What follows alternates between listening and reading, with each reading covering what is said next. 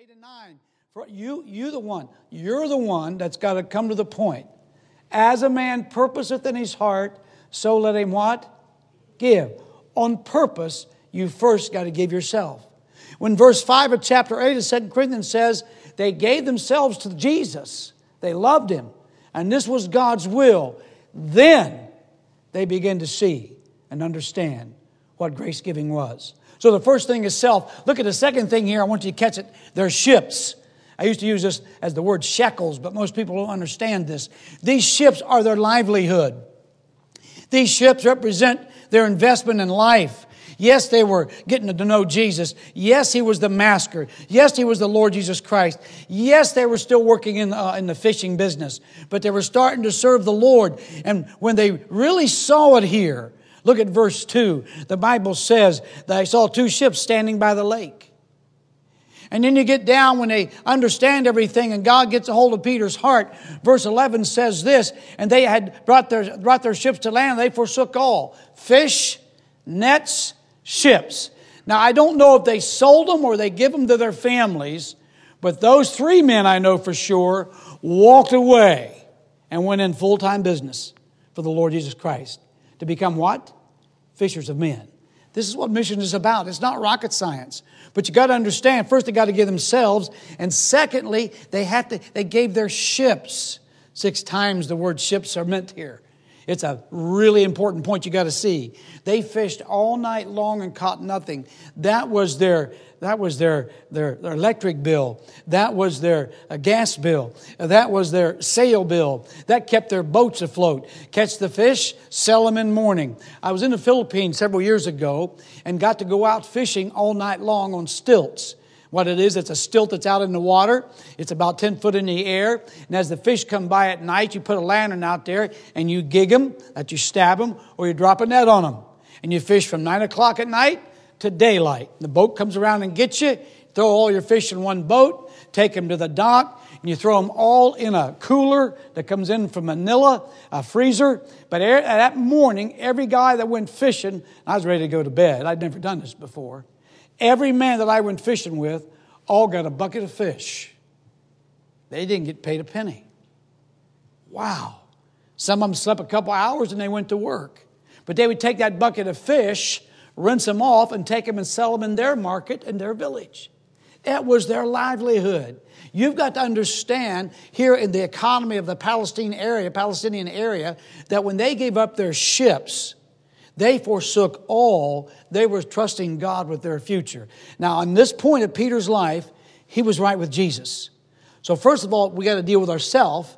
And then we got to deal with that thing that so easily besets us and holds us back. That thing that we think is ours. And I want you to understand the word ships. They gave that to the Lord. That was part of the program. Number 3, let's go into the word shifting. Shifting. How many of you have been to college in here, some kind of school? Okay, Bible college. I majored in history and Bible, minored in English because I wasn't any good at it. And I learned a lot of things along the way. We could have engineers in here. We could have nurses and doctors in here. And the thing is, you learn. And you always learn more as you go along. And I want to show you something here with this thought here, is this shifting. Look at verse 2. The Bible says when we pick up these ships, we pick up these future guys in full-time Christian service, it said the two ships standing by the lake. Wow, that's where our story starts. Jesus is preaching out of it. He's using Peter's boat. And then drop with me a little down in verse 3. He says, hey, would you take that and thrust out? And he sat down and taught out of the ship. And then he said, would you thrust out just a little bit from land? Wow. And Peter said, okay, I'll do that. And he kept teaching. Then look at the next verse. Now when he had left off speaking, he said unto Simon, launch out to the deep. When you'll be part of God's program, you need to shift along a little bit. You need to grow. Y'all know what the word sanctification means? Now when I got saved, my biggest problem was not giving up dope or cigarettes. I didn't have that problem, all right? Or going to the movies because I didn't have money to go, all right? My biggest problem was stop the cursing, all right? No one told me it was wrong to go to dance till I had been saved after a month. You see, I was voted best dancer in my school the year before at the public school. And then I was going to the camp to another meeting about a month after I was saved, and Pastor Gary Ballard said, "Now, Brother Dan, that you need to stop going to the dances." "Why? Why is that?" He said, "Because they're full of sin." "What do you mean?" And he explained it to me. And then I quit going to the dances. See, I kind of shifted over a little bit. Then he said, "Quit running around with the wrong crowd that gamble, smoke, and chew, and run around with those that do." I kept shifting a little bit more here. Then he said, "You better think about doing God's will in your life, because God saved you for a reason." Shifted over here just a little bit more. How many understand where I'm going with this? See, he saves us, not to sit, but to shift to the right place where he wants us. It's called getting in position to be used. So there they asked, we start our story. They're there by the shore. Then they thrust out a little bit, and then they launch out into the deep. If I can encourage you, when they got where God wanted them, that's where the blessings really started. Amen? Now here's my next ask. Get this down. Number 4. Their surrender. Look at verse 4 in my text. And there's just a short message tonight, but I want you to catch this. "Now, when he had left speaking, he said unto Simon, Launch out into the deep, and let down your nets for the draught." I think about this for just a moment. You know, what's going on here? You see, number one, here, verse 4, the Lord Jesus Christ always has a plan. Always. And I want you to catch also in verse 4, look at the purpose. Launch out to the deep for what reason? To let down your nets for a draught. The reason is you're going to catch some fish. "Hey," Peter says, "well, I'm the fisherman here. You're the preacher. We was out all night, lad. We didn't catch nothing. And you're taking us out now during the middle of the day? It don't work like that. They don't come to the surface." And Jesus said, "Just launch out into the deep. This is my plan. And here's the purpose. I'm going to get you guys your paycheck today. All right? Like you've never had." So far, so good. Now, in this plan and in this purpose, all right, there is a program. You know what the program was? Jesus wanted to get their attention so they would learn to really trust him. Am I right? "Well, I don't know, preacher. Let's see." Look what the Bible says here with me. And I want you to catch this with me in verse 5. "At thy word." Peter says, "At thy word." And Simon answered, "Master, we've toiled all night long. Nevertheless, at thy word, I'll let down the net." And Jesus said, "Now." Is that true? Isn't this great? Now, I want to help you just a little bit. Go to 2 Corinthians chapter 9. Keep your hand right there. I want to help you just a little bit. So, Jesus told Peter to throw out the nets, right? Nevertheless, Peter, in God's plan and the Lord's purpose, he hadn't seen the program yet. Nevertheless, he put out the net. Chapter 9, verse 6. You've seen it all week. "And this I say, he which soweth sparingly," just think that if he's thrown out 2 nets or more, "shall reap also sparingly. He that soweth bountifully shall reap also bountifully. Every man according as he purposeth in his heart, so let him give." Now let me turn this for you. Let me unwrap this for you just a little bit. How many believe Peter should have thrown more than 1 net in the water? But he on purpose threw 1 in. That did not bother Jesus. That didn't bother him because he didn't say anything. All right? So as a man purposeth in his heart, so let him give. Now when the Holy Spirit talks to you about this faith promise giving or grace giving, I just want to encourage you. He has a plan. He has a purpose. And he has a program just for you. Mine's different. The pastor's is different. Nobody, we're all equal. God works on our hearts. But in this program, if we fail to do how the Lord wants us to do it, that's on us. Because verse 8 says there in 2 Corinthians chapter 9, this is really key. God is able to make all grace abound towards you. Hello, here comes the net full of fishes. Not enough to sink 1 boat, but to sink 2 ships. Look what it says here, that ye always having all sufficiency in all things may abound to every good work. Hey, if you do my plan for you, the Lord says, if you do my purpose for you, and if you stick with my program, we're starting here by the sea, we're launching out just a little bit, now we're going to thrust out into the deep. I'm done preaching. You guys have been wanting to serve me. Now I'm going to show you the whole enchilada. Throw out your nets. But we've been a failure all night long. Throw out the nets. And what does Peter say? Okay, nevertheless, Lord, at thy word, okay, I'll throw it out. And he threw it out. About the time that thing hit the water, okay, it all come about because they were giving their self, their ships, they were shifting, and right on this point, they surrendered. They had no idea how many fish was going to get in that thing. And I can see that ship leaning over. Dunk. I've been around. I've got a sailboat license for Lake Michigan. And I threw an anchor out once and forgot to take it off. Bring it up. And I'm sitting there and I'm wanting to put the sail up, and we start sailing, and we went along and we hit that anchor chain. Ran out of land. And the boat starts leaning. I can see these guys throwing that net out there, and that net floats down, and then and these weren't little minis. God does it right? Lee Roberts says God does it right, does it great the first time, and it's big every time, amen? It wasn't a small fish that swallowed Jonah, it was a big one. It wasn't a small Goliath David brought down, it was a big one, all right? It wasn't a small son that God could steal, it was the one you see today. I mean, my God does it big. And I see that them ships leaning over, and Paul and them, or Peter and them, about ready to go into the water. And I goes to my next thought after the surrender. Number 5, there has to be a sharing. We work all on this together as a church, corporately. Look with me about the sharing here. Look at verse 7. And the Bible says, and when verse 6, and when they had thus done, they enclosed a great multitude of fishes, and their net brake, and they beckoned unto their partners, which were in the other ship, that they should come and help them. And they came and filled both ships, and so they began to sink. And the Bible says here, I want you to catch this, they shared in this blessing. You know, missions is sharing what God's blessed you. And God wants you to bless that missionary. God wants you to see what is in Scripture. Not only are the sharing is just for one person, it's for everybody involved. Look close at verse 6. It says here in our text, a great multitude of fishes. Wow. They were enclosed. Look a little closer at verse 7. And I want you to catch this with me. It filled both ships. And they came and filled both the ships so that they began to sink. Man, that is amazing. And then look at verse 10. And so also James and John, the sons of Zebedee, which were partners with Simon. And Jesus said unto Simon, fear not. Jesus is talking to all of them. See, the problem was you're afraid, Peter. And Peter, he was afraid of God's program for him. He was afraid of God's purpose for him. He was afraid of God's plans for him.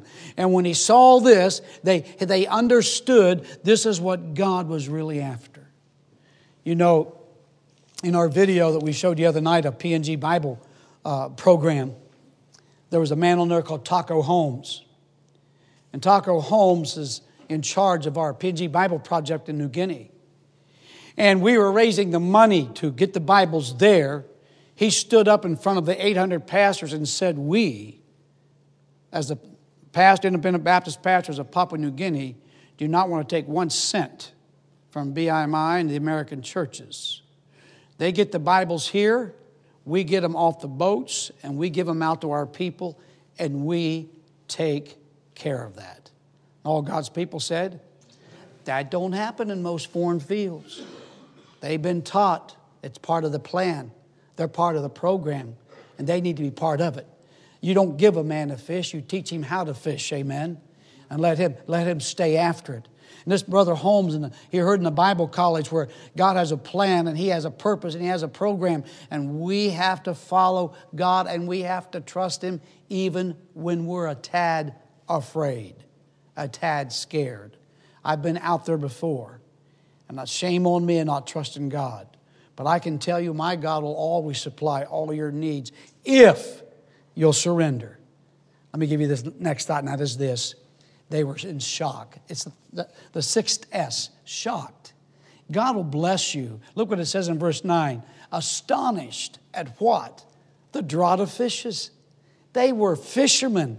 They had seen it all. They'd seen him this long. They had seen him this heavy. They had seen everything. They were seasoned, but they were in shock when they saw how God blessed them. When Peter saw that, he fell at the knees of Jesus and said, "Forgive me for not trusting you.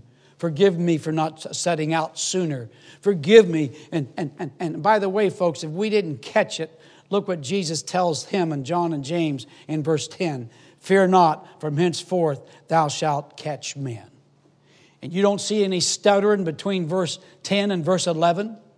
It says they came back to the shore and they had seen the last S is the success of Christ in this.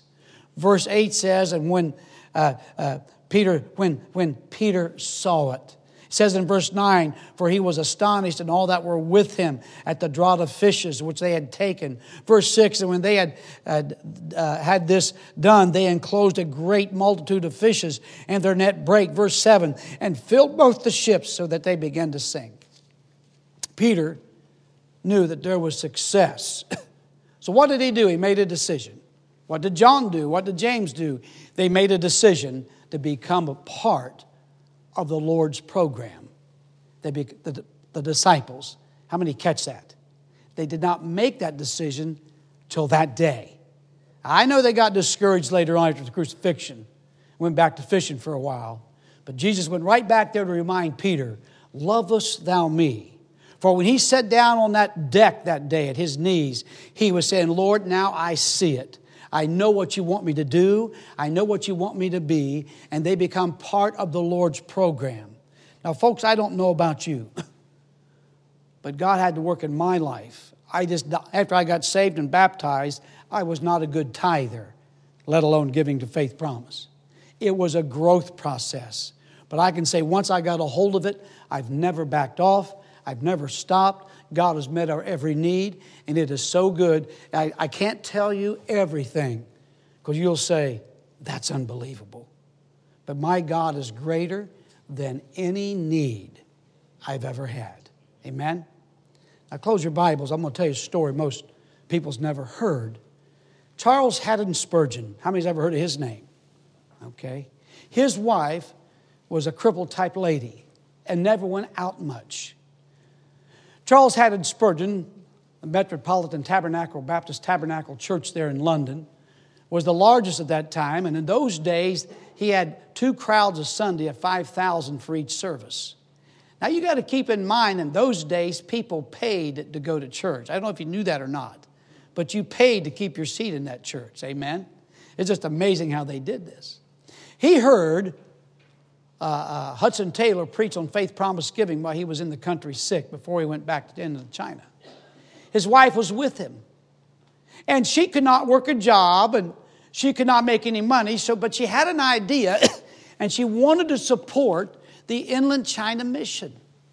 And she understood what it was to give above her tithes and her offerings. So she came up with an idea after 3 months of prayer with 7 other widow ladies in the church. And those 7 other widow ladies in the church and her got a hold of God, and God put it on their hearts to do this, to raise some baby chicks, to raise some chickens, and sell the eggs from those chickens. For every 12 eggs, 2 went back into chickens, and 10 of the eggs went into missions. It was amazing. Now watch this. They had to keep the chickens alive. They had to feed them. So this old widow had about 8 or 10 chickens, and this one here, and this one here. And that thing grew till they had about 1,000 chickens, all the widows in the church. And they're selling dozens of eggs through London. I mean, they got it made in the shade with all the lemonade. Hundreds of dollars was being made. And they were keeping the books, and these widows were meeting every week, and they were buying chicken feed and doing these chicken houses through London. And somebody in the church got mad. Said Mrs. Spurgeon went into business making millions, selling eggs in the streets. And what it came out to be when they found out the truth of it, every penny that they raised went to the Inland China Mission. 2 eggs of the 12 went to feeding the chickens and buying new ones. And then when they couldn't lay eggs anymore, they butchered them and took them down to, George Mueller's orphanage and gave it to them. Mrs. Spurgeon said she was just sad she couldn't think of this ahead of time or earlier. She said she couldn't keep up when she decided to go all in with this. Isn't that a great story? Now watch this. I want to encourage you. She could not go soul winning. She was almost an invalid. But God touched her heart, and she decided, hey, as a cripple, you know what? I can still be part of His program. I mean, God has a plan, and God has a purpose in this. A little different message tonight, but maybe you need to surrender yourself a little bit. Amen? Maybe you need to shift your position on this. Maybe you want to be part of the shared blessings of this church and the outreach of this church. Because I tell you what, if you get away from that shore a little bit and you shift out a little bit and then you thrust out a little bit more, it's amazing. You will stand astonished when you get to the end of the story, just like in this, how God not will only meet or supply, but go above and beyond in every need that you'll ever have, because this is the good work. This is the good thing that Jesus has given us to do. Heads are bowed, eyes are closed. No one's looking around. A little different type of message tonight to finish the missions conference with. You need to be part of His program. And folks, it starts with us surrendering. It's our willingness. It's us willing to by faith, step out and trust the Lord with our future.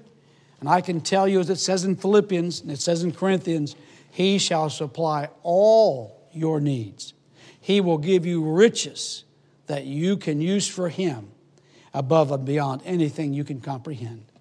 Pastor Schott?